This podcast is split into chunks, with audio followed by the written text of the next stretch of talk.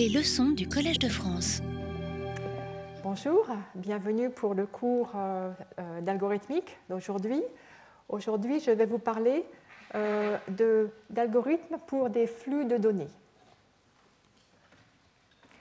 Je vais, comme d'habitude, je vais utiliser quelques exemples de problèmes pour illustrer ce modèle comment compter des données, le nombre de données distinctes, comment vérifier le format d'un fichier XML, comment faire un recrutement immédiat. Ce qu'on appelle aussi le problème, ce qu'autrefois on appelait le problème de la secrétaire. Premier problème, comment compter des données distinctes? D'où vient ce problème? Il s'agit de faire l'étude euh, du trafic sur un réseau. Donc le genre de euh, situation où euh, ce problème survient, c'est euh, par exemple si vous avez des personnes qui consultent un site web. La question se pose, combien y a-t-il de visiteurs uniques? A des visites, puis des gens qui partent, qui reconsultent une page web une deuxième fois, une troisième fois, une quatrième fois. Si vous avez créé une page web, vous pouvez vous inscrire pour avoir une analyse des statistiques des personnes qui consultent votre site web. Donc vous pouvez voir au fil du temps les visiteurs et surtout les visites uniques, c'est-à-dire le nombre de visiteurs distincts. Alors comment faire pour garder trace de ce nombre de visiteurs distincts? Autre contexte où la question se pose, vous avez des paquets qui passent par un nœud euh, dans un réseau. On observe les adresses des destinations et on peut se demander combien il y a d'adresses distinctes. Alors pourquoi se pose-t-on ces questions? En fait, ces questions surviennent en particulier pour les attaques de type euh, déni de service. Que se passe-t-il quand on passe un coup de téléphone? Vous prenez votre téléphone, vous appelez un numéro. Euh, quand, quand on répond à l'autre bout, vous dites Allô L'autre personne répond Allô Et après, vous pouvez commencer à parler. Donc c'est le protocole de début de communication. Maintenant, imaginez que vous appeliez un centre d'appel téléphonique. S'il y a trop d'appels, le centre d'appel est saturé. Peut-être que cela vous est arrivé de téléphoner par exemple à la SNCF et que vous ayez la réponse euh, Veuillez rappeler ultérieurement. Donc voilà ce qui se passe. Quand un centre d'appel est saturé, il ne peut plus répondre à la demande quand il y a plus d'appels simultanément que ce qui peut être géré. Alors, comment faire pour saturer un centre d'appel? Imaginez que vous veuillez faire ça. On se demande pourquoi, mais. Vous appelez le numéro. Un opérateur décroche et dit Allô? Puis il attend la réponse. Il attend que vous disiez Allô. Pendant qu'il attend, vous rappelez le même numéro avec euh, un deuxième téléphone. Un autre opérateur décroche et dit Allô?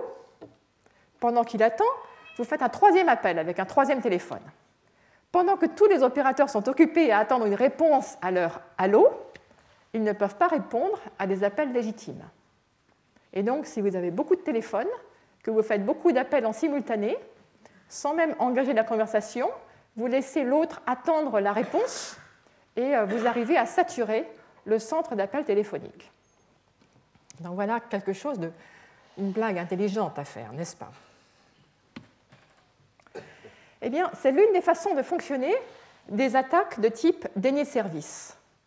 Il y a un, site, ça ne demande pas beaucoup d'expertise, ça peut être fait même par des jeunes adolescents qui trouvent ça très drôle, euh, qui peuvent euh, prendre un certain nombre de points de départ euh, de sites clients à partir desquels, sur Internet, ils envoient une requête à un serveur cible de l'attaque.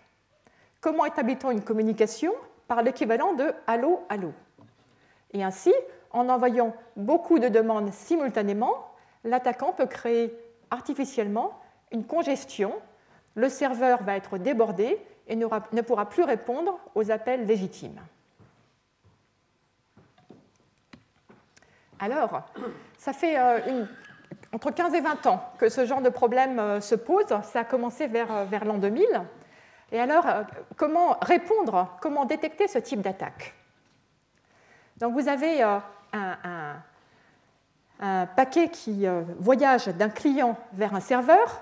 en passant par Internet et en passant par un certain nombre de routeurs qui transmettent les paquets vers le site, le site cible de l'attaque, cible de l'attaque potentielle. L'une des idées possibles, c'est de se rendre compte de ce qui se passe en cours de route. Un routeur qui doit transmettre les paquets, euh, au lieu de simplement faire de la transmission sans euh, réfléchir, euh, donc vous prenez un routeur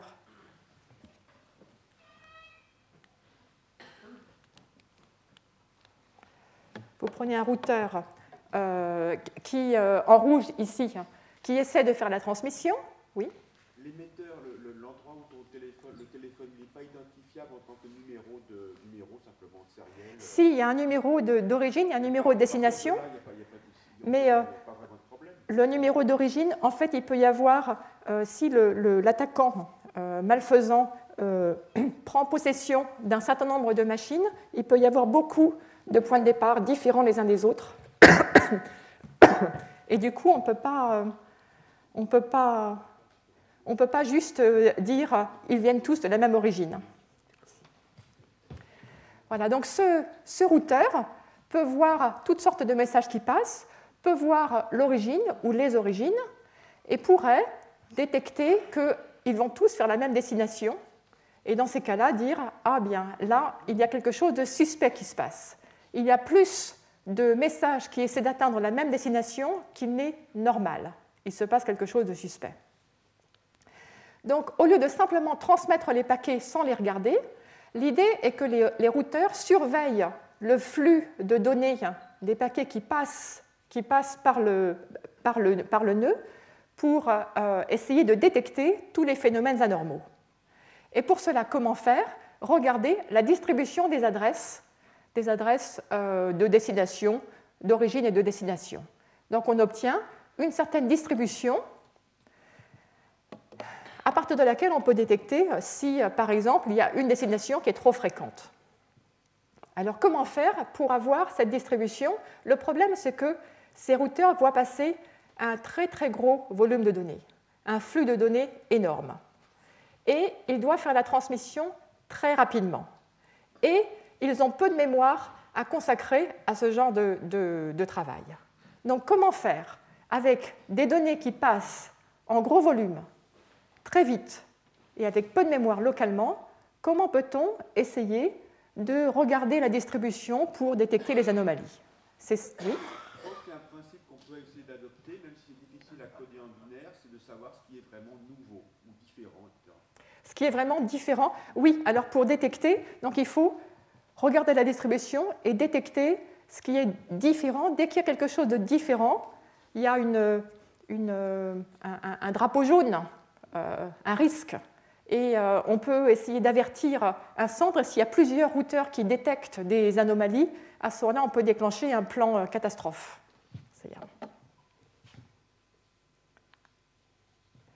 Alors, donc ça, c'est ce genre de situation qui a conduit à définir un modèle de calcul avec flux de données. Donc on voit passer une suite d'objets donc ça, c'est là, vous avez votre routeur qui voit passer euh, toute une suite d'objets, euh, des adresses, des, euh, nombres, des, données, des paquets, qui passent vite et en grande quantité. Vous voyez que la rivière coule vite. Et le problème auquel je voudrais m'intéresser maintenant, c'est le problème d'estimation du nombre d'objets distincts. Donc l'une des choses sur la distribution, c'est l'un des, paramètres pour estimer une distribution, c'est de savoir quelle est la taille du support de la distribution. Combien d'objets distincts? Donc si vous voyez ici A, B, C, A, D, E, F, A, C, cette suite d'objets, ben, vous observez que euh, vous avez eu 9 euh, euh, paquets qui sont passés, mais sur les 9 objets, il y en a 6 qui sont distincts, A, B, C, D, E, F. Alors, comment calculer ça Vite fait?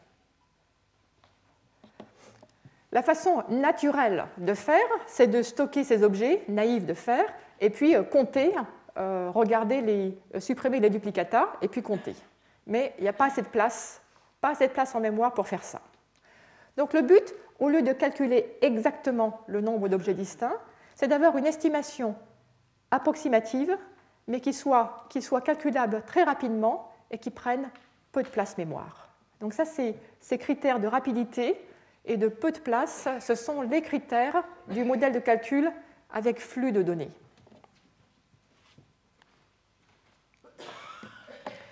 Pour le problème de la taille du support, du nombre d'objets euh, distincts, euh, la, raison pour laquelle j'ai choisi ce problème comme exemple, c'est que euh, en fait le, le, moment, l'idée, le moment pivot sur ce problème a été au début des années 80. C'est un article de Philippe Lajolet et Nigel Martin. Nigel Martin. donc, des, des Philippe Lajolet français. Et comment fait-il? Comment fait-il? Imaginons que vous ayez une suite de noms qui apparaissent, qui passent. Alice Dupont, Barbara Durand, Charlotte Martin, Delphine Petit, Ève Dubois. Bon, ça c'est l'équivalent des, suites de chiffres, des adresses. Donc vous ne pouvez pas stocker tous ces nombres, mais qu'est-ce que vous allez faire, tous ces noms? Vous allez les remplacer pour chaque visiteur qui passe par le site web ou qui passe par le routeur. Vous associez un nombre, un entier, vous regardez cet entier et vous comptez le nombre de zéros qu'il y a à la fin de l'entier. Donc ici, ce nombre se termine par 1, il n'y a pas de zéro à la fin. Là, il y a deux zéros à la fin. Là, il y a trois zéros, un zéro et deux zéros. Voilà, 0, 2. Il y a une erreur là, il y a 3 à la place de 4. Euh, oui, il y a une erreur là. Alors là, c'est erroné. C'était en fait, euh, là, ce 1, c'est un 0 en fait. Donc 0, 2, 4, 1 et 2. Quand on regarde ça, on s'aperçoit que on a 0 euh, est représenté, 1 aussi, 2 aussi, 4 aussi, mais 3 n'est pas représenté. Il n'y a pas de, nombre avec 3 zéros à la fin. Bon, celui-ci devrait être modifié pour que l'exemple marche. Et donc, le premier nombre manquant dans cette suite, c'est le nombre 3. 2 puissance 3 égale 8, estimation environ une huitaine de visiteurs uniques à un facteur constant près. Alors, j'explique un petit peu euh, plus en détail. Donc, ça veut dire que, imaginez que Alice Dupont visite le site web euh, plusieurs fois. À chaque fois qu'elle visite, on regarde l'entier associé. À chaque fois, ça compte pour zéro. Barbara Durand visite le site web plusieurs fois. À chaque fois, ça compte pour deux et ainsi de suite. Charlotte Martin visite le site web plusieurs fois, à chaque fois ça compte pour 4. Là maintenant il y a 4 zéros, l'erreur a été corrigée. Donc ce qui se passe, c'est que le nombre, enfin l'ensemble des entiers qui sont représentés dans la colonne de droite, 0, 1, 2, 4, est indépendant des duplicata. S'il y a un visiteur qui passe plusieurs fois, vous allez voir plusieurs fois le même nombre. Donc cet ensemble euh, représente uniquement l'ensemble des visiteurs et indépendant des répétitions. Ça ne change rien. Alors, que peut-on dire de cet ensemble? Imaginons qu'il y ait 16 visiteurs qui visitent le site, 7 visiteurs distincts, distincts les uns des autres. Ça fait 16 entiers. Ces 16 entiers, chacun d'eux, leur dernier chiffre, c'est un 0 ou un 1. Donc il y en aura environ la moitié qui se termine par un 1, la moitié qui se termine par 0. Donc il y aura environ la moitié des entiers qui vont contribuer 0. Ensuite, parmi les 8, parmi les 8, entiers, les 8 entiers qui se finissent par un 0, il y en a environ 4 qui se finissent par un 0 et 4 qui se finissent par 0, 0. C'est réparti 50%, euh, 50%. Ceux qui se finissent par 1, 0, ils vont contribuer à 1. 1, 0 à la fin. Parmi les autres, la moitié environ finissent par 1, 0, 0 et la moitié par 0, 0, 0, donc ça fait 2 et 2. Parmi les deux qui finissent par 0, 0, 0, il y en aura environ un qui finit par 1, 0, 0, 0 et environ un qui finit par 0, 0, 0, 0. Et cet unique, cet unique entier qui finit par 0, 0, 0, 0, il a une chance sur deux pour que le chiffre d'avant soit un 1 et une chance sur 2 pour que le chiffre d'avant soit un 0. Donc un cas sur 2, ça va être un 0, et un cas sur 2, ce qu'il y aura, c'est que nous aurons vu 0, 1, 2, 3, 5, et il manque le 4. Donc le trou, ce sera le 4. 2 puissance 4, c'est 16. 16, c'était le nombre de visiteurs uniques. On a gagné. Ça a marché. Oui Sauf si les gens qui se coalisent connaissent leur numéro eux-mêmes et trafiquent pour que ce soit Alors oui, absolument, absolument. Si les gens font une coalition et qui disent bon, moi, on va s'arranger pour choisir des nombres qui vont être euh, tous à peu près pareils, on va faire, on va s'arranger pour créer un trou qui va être tout petit. Du coup, problème. Donc, qu'est-ce qu'il faut faire? Il faut que ce soit l'algorithme qui contrôle ces entiers. Donc, l'algorithme ne doit pas prendre juste comme entier la représentation euh, en, binaire du, du, du nom Alice Dupont, mais c'est à lui de calculer ces entiers. Donc, l'algorithme va calculer une, fonction pour associer à chaque visiteur un entier, un entier choisi par l'algorithme. L'algorithme utilise une fonction f, f de Alice Dupont égale 0, 1, 1, 1, 0, 0, 1, 0, 0, 1. Donc c'est l'algorithme qui contrôle. Et l'algorithme va s'arranger pour que ces entiers soient aléatoires. Donc comme ils seront aléatoires, il y aura bien la répartition, 50-50 euh, pour le dernier chiffre, 50-50 pour l'avant-dernier, et ainsi de suite, comme, euh, comme, je viens de, le suggérer là. Et du coup, avec des entiers aléatoires, euh, on a la justification, informelle dans ce cas, que l'estimation est en gros correcte, si les choses se passent à peu près bien comme elles devraient se passer pour des entiers aléatoires. Alors ça se passe bien tant que les nombres sont suffisamment grands. Donc, euh, à part tout à fait à la fin, quand vous n'avez plus beaucoup de paquets, euh, ça va bien se passer conformément euh, aux, hypothèses probabilistes. Et donc, et donc ce qu'on voit, c'est que cet algorithme, il est extrêmement rapide. Tout ce qu'il faut, c'est, pour, chaque, pour chaque paquet qui passe, calculer l'entier qui est l'image de ce paquet et regarder le nombre de zéros à la fin. Donc c'est un calcul de fonction et une, un calcul modulo. Très simple. Et puis, ça prend très peu de place en mémoire. Ça prend très peu de place en mémoire, à savoir, en fait, si vous avez n euh, visiteurs distincts du site web, n euh, euh, adresses qui passent par le routeur, vous aurez besoin d'à peu près log n nombre ici.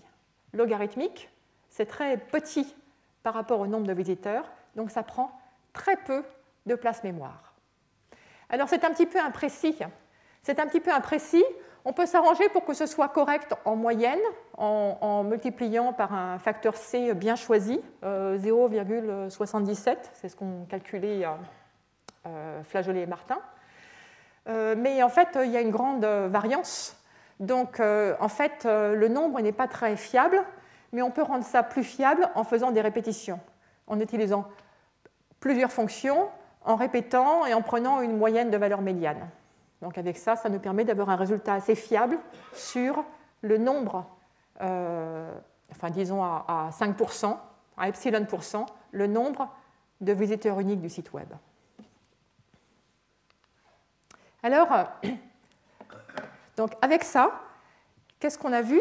On a vu qu'on peut faire une estimation avec peu de place mémoire, un calcul rapide et avec une bonne précision donc une estimation approximative mais proche de la réalité. Du coup, ça nous donne un paramètre de la distribution, à savoir la taille du support. Alors il y a d'autres méthodes pour avoir les autres paramètres, en fait pour avoir euh, la moyenne, le moment d'ordre 2, d'ordre 3, etc. Et une fois qu'on a tous les moments, ou qu'on a les principaux moments, on a une description euh, concise de la distribution qui peut nous permettre de détecter les, euh, euh, les, anomalies dans la distribution. Donc ce genre de choses est désormais très utilisé euh, par Internet pour essayer de faire de la, pour aider à la prévention de divers types de fonctionnements anormaux. Le deuxième exemple d'algorithme sur flux de données que je voudrais vous, vous montrer, c'est un algorithme pour vérifier le format d'un fichier XML. Alors, ça c'est un problème très informatique. Bon. Donc, encore une fois, nous avons un flux de données, nous regardons un fichier euh, qui passe et on essaie de faire un calcul avec mémoire insuffisante qui n'est pas suffisante pour stocker toutes les données. vous avez un, fichier XML. Un fichier XML, alors j'ai cherché sur Internet et euh, j'en ai, trouvé un. Voilà. Et euh, ce que vous voulez faire, c'est ce fichier, il est gros, il est trop gros pour votre capacité, mais vous voudriez quand même vérifier qu'il est bien écrit, qu'il est correctement écrit. Alors correctement écrit, il doit satisfaire à plusieurs euh, règles. L'une des règles en particulier, c'est qu'à chaque fois qu'il y a un, tag, une, étiquette, à chaque fois qu'il y a une étiquette, une balise, à chaque fois qu'il y a une balise, euh, il faut qu'il y ait la balise correspondante pour, euh, pour terminer cette partie du code. Donc, par exemple, la balise tête ici, il faut qu'il y ait la balise fin de tête correspondante. Donc ça, euh, ce sera la tête du, la tête du texte. donc ça, c'est l'une des conditions du fichier XML, mais il y a un certain nombre de, de, de critères, de règles pour qu'un fichier soit correctement écrit.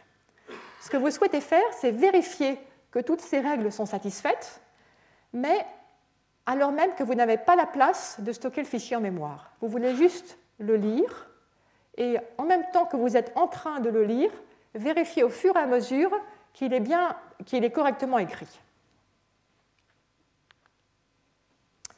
Alors ces balises, on peut voir ça comme un système de parenthèses. La balise tête doit avoir une balise correspondante euh, euh, euh, slash tête. Donc il y a une balise ouvrante et une balise fermante. Et puis vous avez plusieurs types de balises. Donc ce que je vais faire, c'est que je vais faire une abstraction du problème. Et puis pour aujourd'hui, je vais regarder juste un cas particulier. Donc supposons qu'il y ait deux types de balises. Deux types de balises. Donc les balises, c'est comme des parenthèses. Donc vous, vous allez supposer qu'il y a des parenthèses et des crochets. Et voici mon fichier HTML, version euh, abstraite. Parenthèse, crochet, crochet, parenthèse, parenthèse, crochet, puis la même chose avec des balises fermantes. Crochet fermant, parenthèse fermante, parenthèse fermante, crochet fermant, crochet fermant, parenthèse fermante. Ce fichier est-il correctement écrit? Est-ce que cette suite de parenthèses est bien formée? Euh, Oui, non. Pourquoi pas? Pourquoi c'est pas bien formé ici? Euh, Attendez. Euh, voilà, la troisième, balise, c'est une parenthèse ouvrante, alors que quand on ferme, la troisième à partir de la fin, c'est un crochet fermant. Donc il y a, il y a une anomalie, enfin c'est incorrect parce que la parenthèse correspond à un crochet alors qu'elle devrait correspondre à une parenthèse. Donc là, il y a une erreur d'écriture, puis il y a une deuxième erreur ici, ce crochet qui correspond à une parenthèse. Donc vous avez ici, vous avez un texte qui est mal écrit. Vous avez une suite de parenthèses et crochets qui est incorrecte. Question, comment faire pour tester cela? Comment peut-on, étant donné une suite de parenthèses et de crochets, voir si c'est bien formé?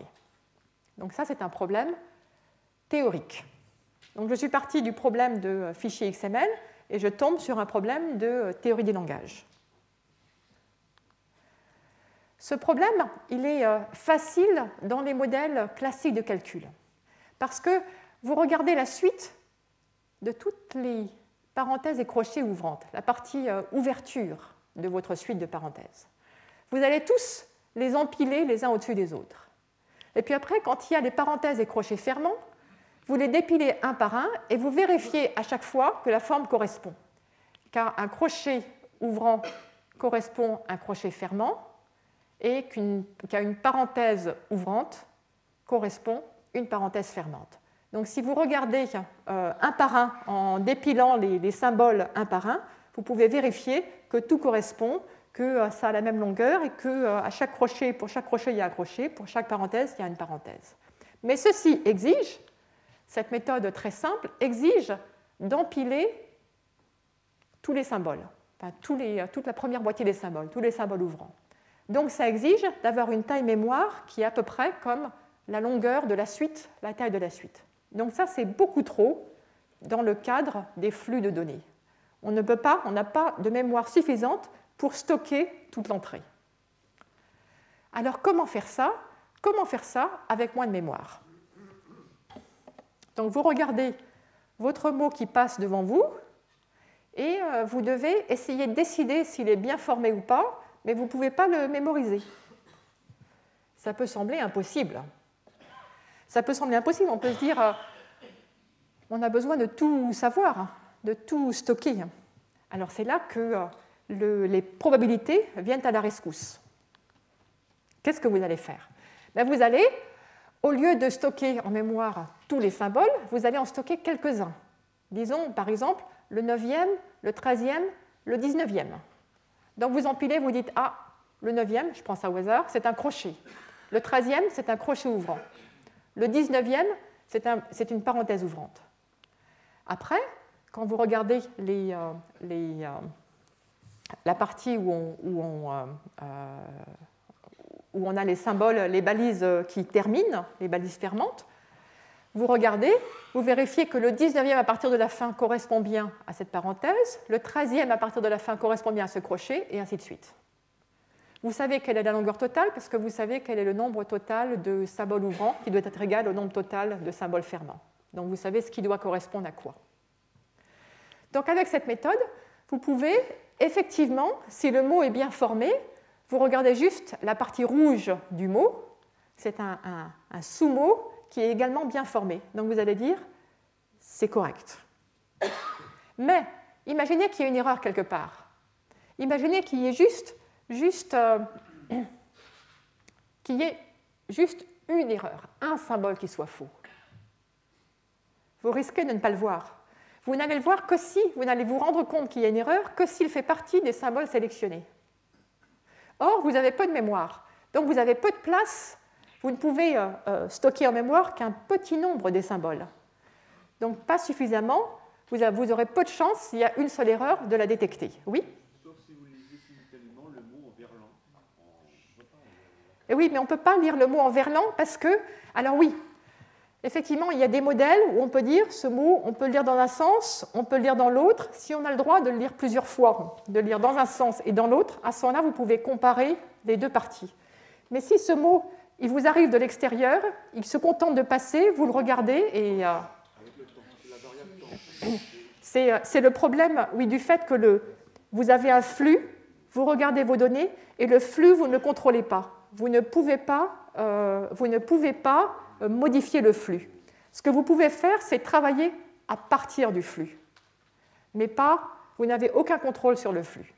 Oui On dirait que dans votre modèle, vous n'autorisez pas un mot comme euh, parenthèse ouvrante, parenthèse fermante, crochet ouvrant, crochet fermant Je répète les questions, sinon ça ne passe pas à la vidéo. C'est pas très bien d'avoir des questions en même. La question est, la question est, on dirait que, on dirait qu'on n'autorise pas euh, les mots du style crochet ouvrant, crochet fermant, parenthèse ouvrante, parenthèse fermante. C'est vrai, ici, je regarde juste le cas particulier où vous avez euh, uniquement des, symboles ouvrants, crochet ou parenthèse ouvrante, suivis par uniquement des parenthèses ou crochets fermants. En fait, la méthode se généralise pour le cas, euh, général, mais euh, l'idée intéressante que je vais faire passer aujourd'hui, elle survient déjà dans ce cas simple. Donc euh, j'étudie uniquement ce cas particulier euh, pour tout de suite pour faire passer euh, la, technique utilisée. Et voici, voici la solution. Une solution économe et fiable. À chaque parenthèse ouvrante, parenthèse ou crochet, on associe une hauteur. Donc voici un mot de longueur 50, donc 25 symboles ouvrants, puis 25 symboles fermants. Les symboles ouvrants, on les numérote 1, 2, 3, 4 jusqu'à 25, qui représentent la, profondeur, la taille de la pile si on les empilait. On ne va pas les empiler, mais on va quand même euh, mémoriser, leur, euh, regarder leur hauteur. Ça, on peut le faire au, fur et à mesure. Et puis, les 25 parenthèses fermantes, ça correspond à dépiler. Donc la hauteur, c'est 25, 24, 23 jusqu'à 1, puis 0 à la fin. Donc on regarde la profondeur d'empilement des parenthèses, donc ça augmente quand on ouvre et ça diminue quand on ferme. Donc ça, on peut le calculer au fur et à mesure qu'on regarde le flux. Ensuite, on va choisir un nombre premier, P, qui vaut à peu près, disons, 10 fois n. Alors 10 fois n, vous allez me dire, ce n'est pas premier, mais euh, à peu près. Donc euh, disons entre 10 fois n et 20 fois n. Donc il y a quelque part, il y a un nombre premier quelque part dans cet intervalle. Donc on le prend. On va associer un nombre modulo p à chacun de ces symboles. À chaque fois que vous lisez une parenthèse ouvrante qui est à hauteur h, vous lui associez la valeur 3 puissance h modulo p. Donc cette parenthèse ouvrante qui est à hauteur 5, 3 puissance 5 modulo p. À chaque fois que vous voyez une parenthèse fermante à hauteur h, vous lui associez la valeur moins 3 puissance h modulo p. Par exemple, quand vous lisez cette parenthèse fermante qui est à hauteur 5, vous lui associez la valeur moins 3 puissance 5 modulo p. Puis les crochets ouvrants, 0, les crochets fermants, 0. Et on fait la somme. Donc, au fur et à mesure que vous lisez ce mot, cette suite de parenthèses, vous calculez la hauteur au fur et à mesure. À chaque fois, la hauteur du symbole suivant, c'est la hauteur du symbole précédent, éventuellement plus 1 ou moins 1.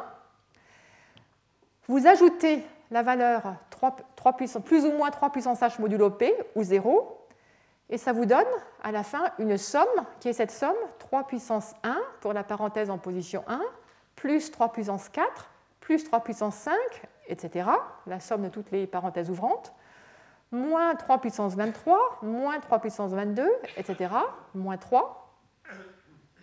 Et à la fin, vous tombez sur quoi? Vous tombez sur 0. Pourquoi vous tombez sur 0 Parce que cette suite de parenthèses est bien fermée, est bien formée. À la parenthèse ouvrante hauteur 5, si vous regardez ce qui correspond en fermant à la hauteur 5, vous avez également une parenthèse. Donc à ce plus 3 puissance 5 correspond à moins 3 puissance 5, ça va s'annuler.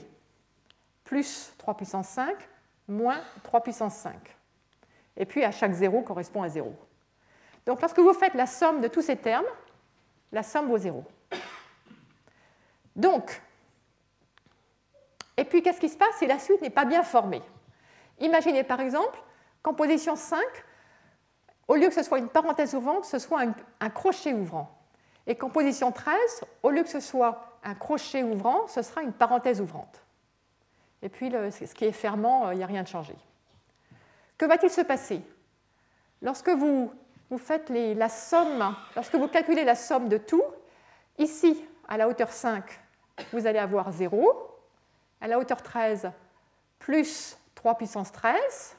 Ensuite, quand vous descendez à la hauteur 13, moins 0, à la hauteur 5, moins 3 puissance 5.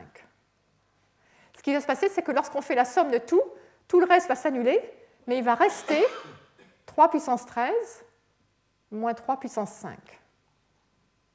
Et vous dites, est-ce que c'est égal à 0 modulo P? Ben non, en général non. 3 puissance 13 moins 3 puissance 5, ça ne fait pas 0. Et donc, et donc, si la suite de parenthèses est mal formée, le, résultat ne sera pas égal à 0. Il ne sera pas égal à 0, sauf si on n'a pas de chance. Il ne sera pas égal à 0 en général, parce que 3 puissance 13 moins 3 puissance 5, en général, ce n'est pas égal à 0 modulo P. Alors, on pourrait, on pourrait mal tomber. Il se pourrait que ces nombres 13, 5, P se trouvent être configurés pour que ça tombe pile sur 0 par malchance. Comment on va éviter ça Avec l'usage des probabilités? Au lieu de choisir le nombre 3, vous allez prendre une variable aléatoire, une variable x choisie au hasard entre 0 et p-1. Donc l'algorithme, du coup, va vous donner une somme qui sera, ici ce sera x puissance 13 moins x puissance 5.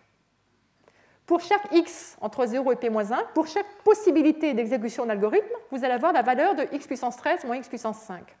C'est-à-dire, vous aurez la valeur d'un polynôme en x. À cette suite de parenthèses, on associe le polynôme x puissance 13 moins x puissance 5, modulo p, donc dans euh, fp. Et ensuite, que fait cet algorithme? Il calcule la valeur de ce polynôme, x puissance 13 moins x puissance 5, q de x égale x puissance 13 moins x puissance 5, et il regarde si elle est égale à 0. pour un x aléatoire entre 0 et p-1. Or, or, or, ce polynôme, que peut-on en dire? Pour une suite de parenthèses générales, ça va être un polynôme plus ou moins général.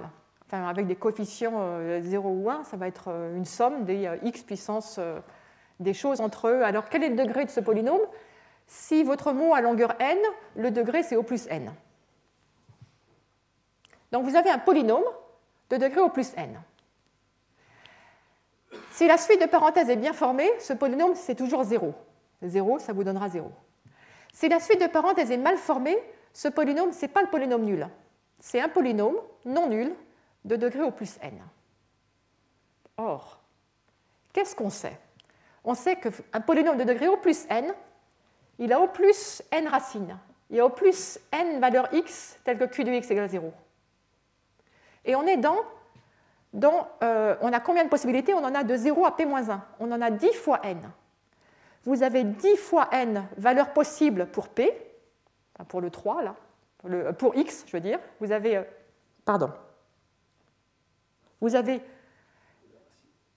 vous avez 10 fois n valeurs possibles pour le choix de x, pour le choix de x, et parmi ces 10 fois n valeurs, vous en avez au plus n qui donne 0. Donc ça veut dire que lorsque vous en choisissez une au hasard, si vous choisissez x au hasard, vous n'allez tomber sur l'une des racines qu'avec proba un dixième. Donc ça veut dire que si x est choisi au hasard, la proba que par accident vous tombiez sur 0, ça va être proba 1 dixième.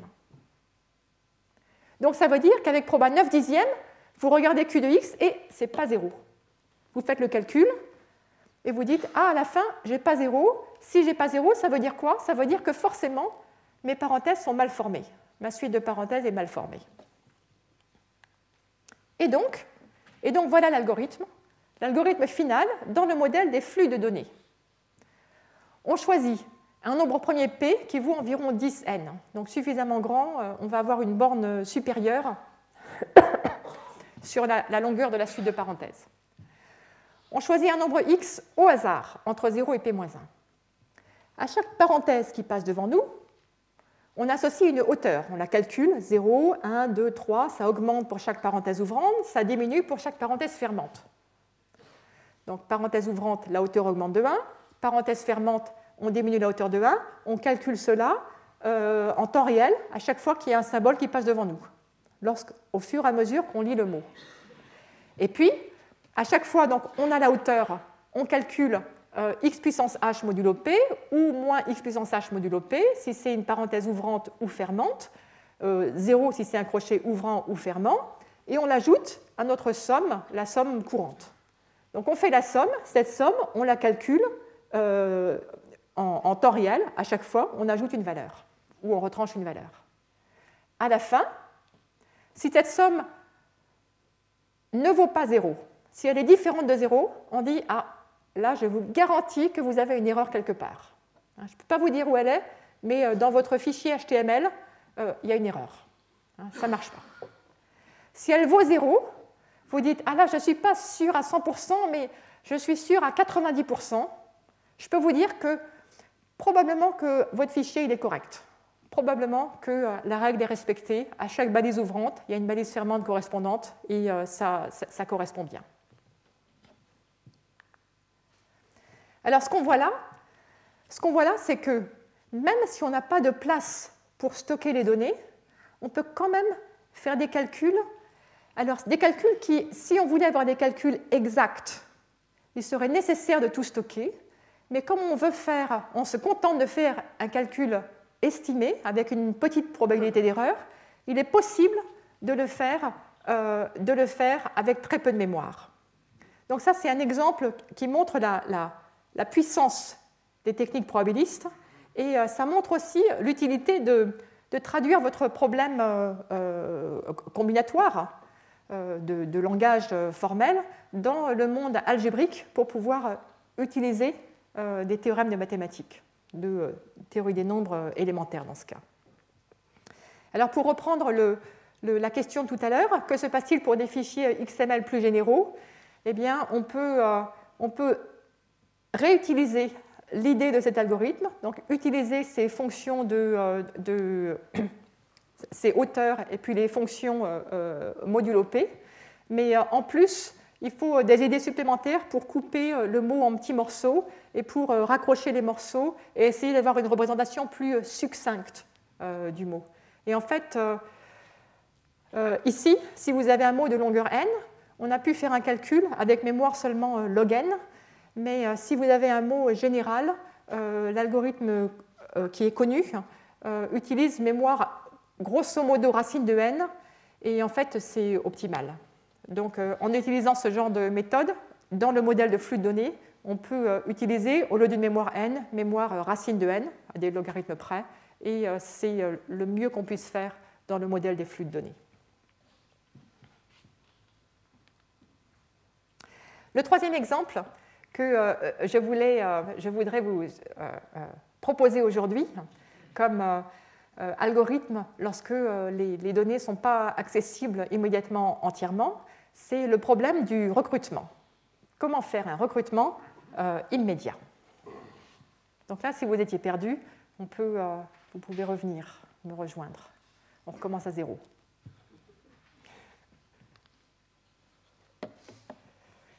Voilà des candidats à un poste. Ils font la queue. Ils passent un par un. Là, c'était, euh, alors euh, d'après ce que j'ai vu, là, c'était, euh, des candidats pour Amazon. Non, Facebook. Ah oui, Amazon. On dirait que je fais de la pub. J'aurais dû effacer ce, bout de l'image. alors, je vais vite passer. Voilà. Donc, ces candidats, ils font la queue pour être recrutés. Et on, se place dans le cadre où il y a un recrutement en ligne immédiat. Donc, vous avez, disons, une centaine de candidats. Ils viennent et il y a des entrevues. On regarde les candidats un par un. Donc, on a une entrevue.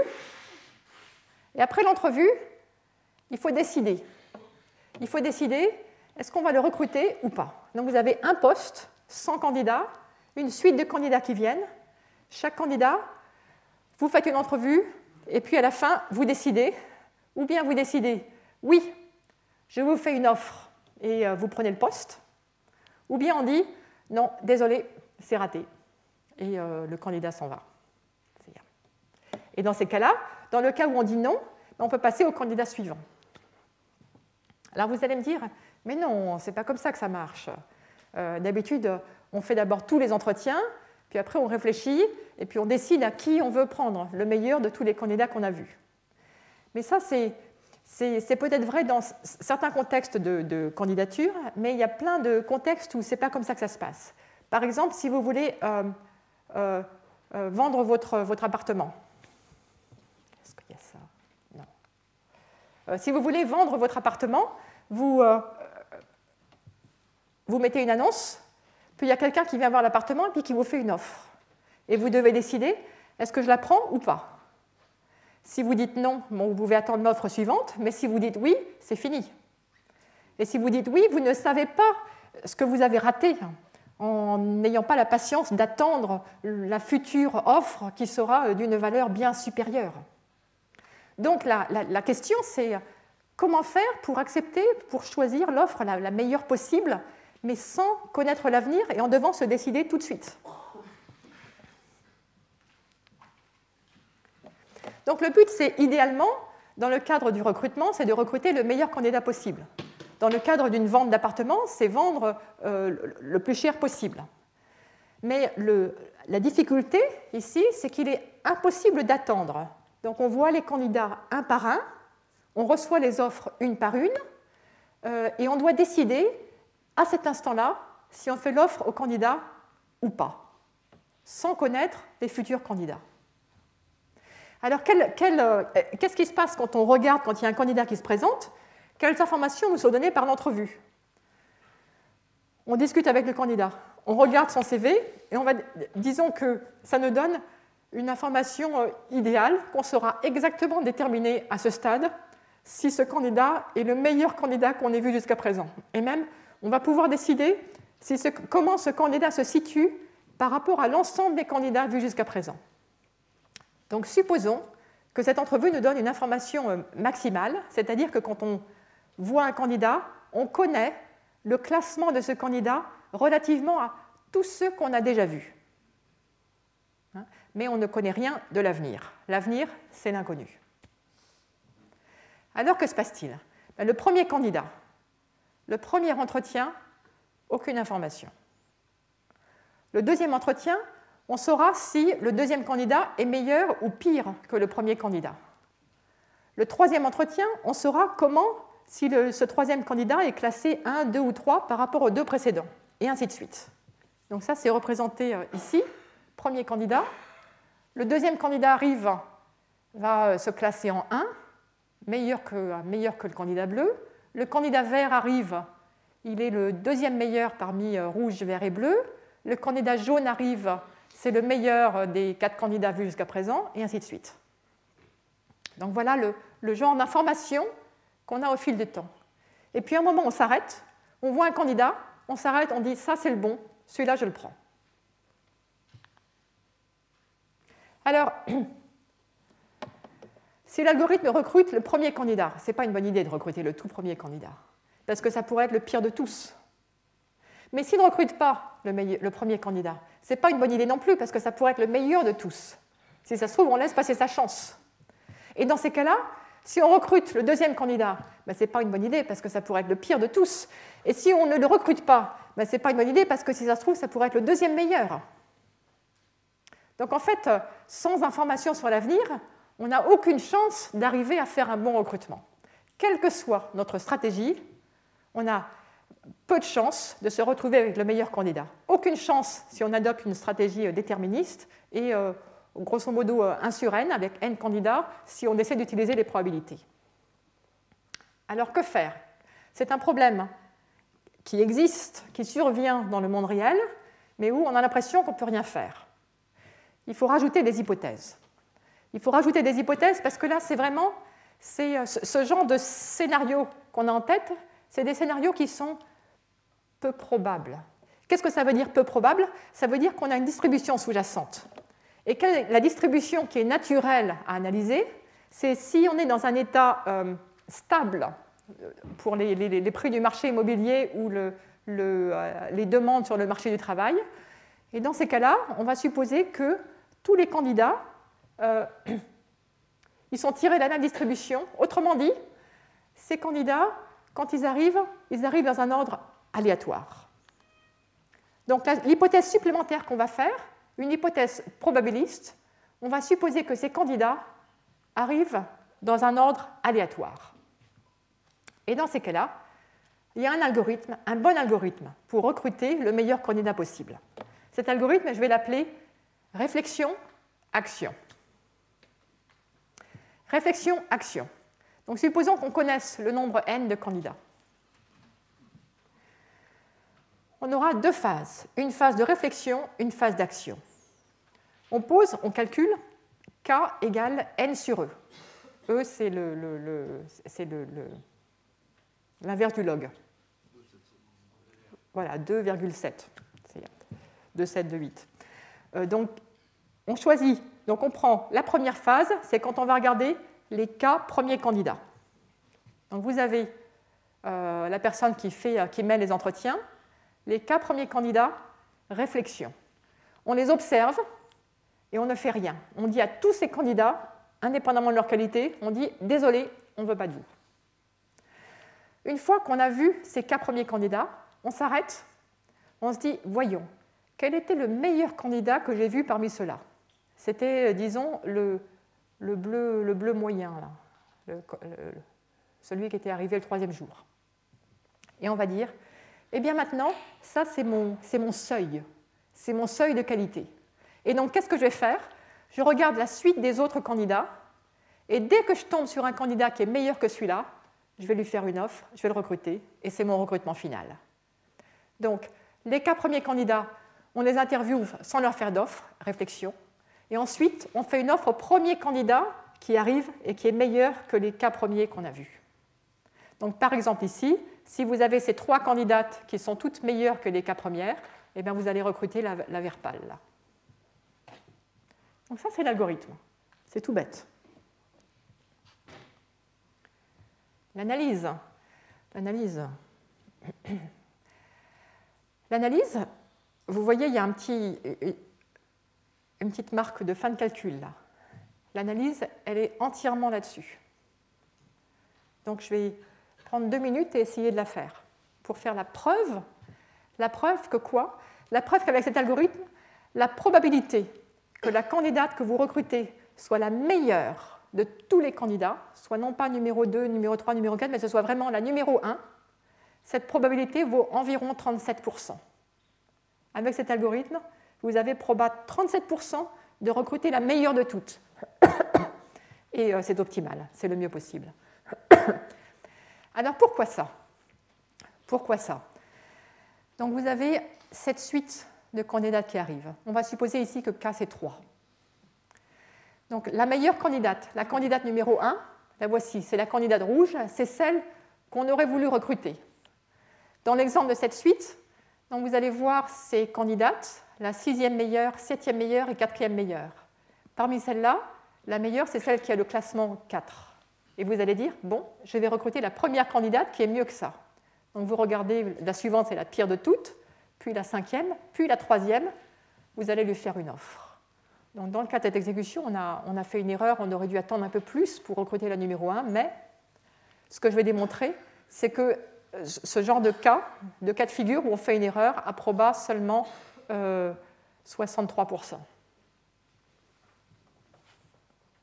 Pourquoi La meilleure candidate, celle qu'on voudrait recruter, où se trouve-t-elle? Comme il y a un ordre aléatoire, elle peut se trouver, elle, ça peut être la première qui arrive, ou la deuxième, ou la troisième, ou la énième. Elle est en position J avec proba 1 sur n. Distribution uniforme. Sachant qu'elle est en position J, quand est-ce que euh, vous allez la recruter? Vous allez la recruter. Il faut déjà que J soit supérieur à K. Si elle est parmi les trois premières, c'est raté. Mais si elle est au-delà des trois premières, quand est-ce que vous allez la recruter? Vous allez la recruter si et seulement si euh, euh, si vous regardez la meilleure des candidates de 1 à J-1, cette meilleure, elle est parmi les trois premiers. Donc ici, la meilleure des candidates 1 à J-1, donc on a les candidates numéro, classées 3, 4, 5, 6, 7, 9. La meilleure, c'est la candidate numéro 3. si la candidate numéro 3 avait été dans le bloc vert, vous auriez, ça aurait marché. Donc l'algorithme vous donne la bonne réponse si et seulement si la meilleure des premières J-1 se trouve parmi les K premières. Proba Sur J-1 pour un ordre aléatoire. Et donc, la proba que la meilleure soit recrutée, c'est juste une somme de produits qui vous fait, euh, par un petit euh, calcul, euh, à peu près 1 sur E, et donc ça fait 37%. Donc c'est le mieux qu'on puisse faire. Alors cet algorithme, il est intéressant parce qu'en fait, il peut se généraliser lorsque vous faites des recrutements de, de plus de plus d'une personne. Si vous voulez recruter trois personnes, par exemple, vous voulez recruter une équipe de trois personnes, et à chaque ensemble de trois personnes, vous avez une certaine valeur, et vous supposez que euh, vous pouvez calculer la valeur d'une équipe. Par exemple, vous voulez couvrir le maximum de compétences sur les trois personnes que vous recrutez. Et euh, si on suppose qu'on a une propriété de sous-modularité, c'est-à-dire que plus on a déjà recruté de monde, moins le recrutement d'une nouvelle personne vous apporte de valeur ajoutée, alors eh bien, vous pouvez généraliser le même algorithme en partitionnant tout simplement la suite des candidates en trois paquets et en recrutant une personne dans le premier paquet par l'algorithme que je viens de donner, une personne dans le deuxième paquet par l'algorithme que je viens de donner où on regarde la valeur ajoutée de la deuxième, ce qu'elle ajoute à l'équipe par rapport à la première déjà choisie, et puis dans le troisième paquet, le même algorithme où on regarde la valeur ajoutée par rapport aux deux personnes déjà choisies. Et ça, ça vous permet d'avoir une proba constante, euh, d'avoir quelque chose qui est proche de la meilleure équipe possible. Alors, quelles sont les différences entre ces deux modèles? Dans les deux cas, flux de données modèle en ligne pour ce recrutement, vous avez des données qui arrivent une par une au fil du temps. Et vous ne pouvez pas contrôler, vous ne pouvez pas contrôler cette suite de données qui arrivent. Mais dans un cas, flux de données, vous avez une mémoire limitée et un temps de calcul limité. Mais vous pouvez faire des intermédiaires où vous faites un calcul arbitraire et euh, vous devez juste calculer un résultat à la fin. Dans le modèle en ligne, il n'y a pas de problème de mémoire, il n'y a pas de problème de temps de calcul.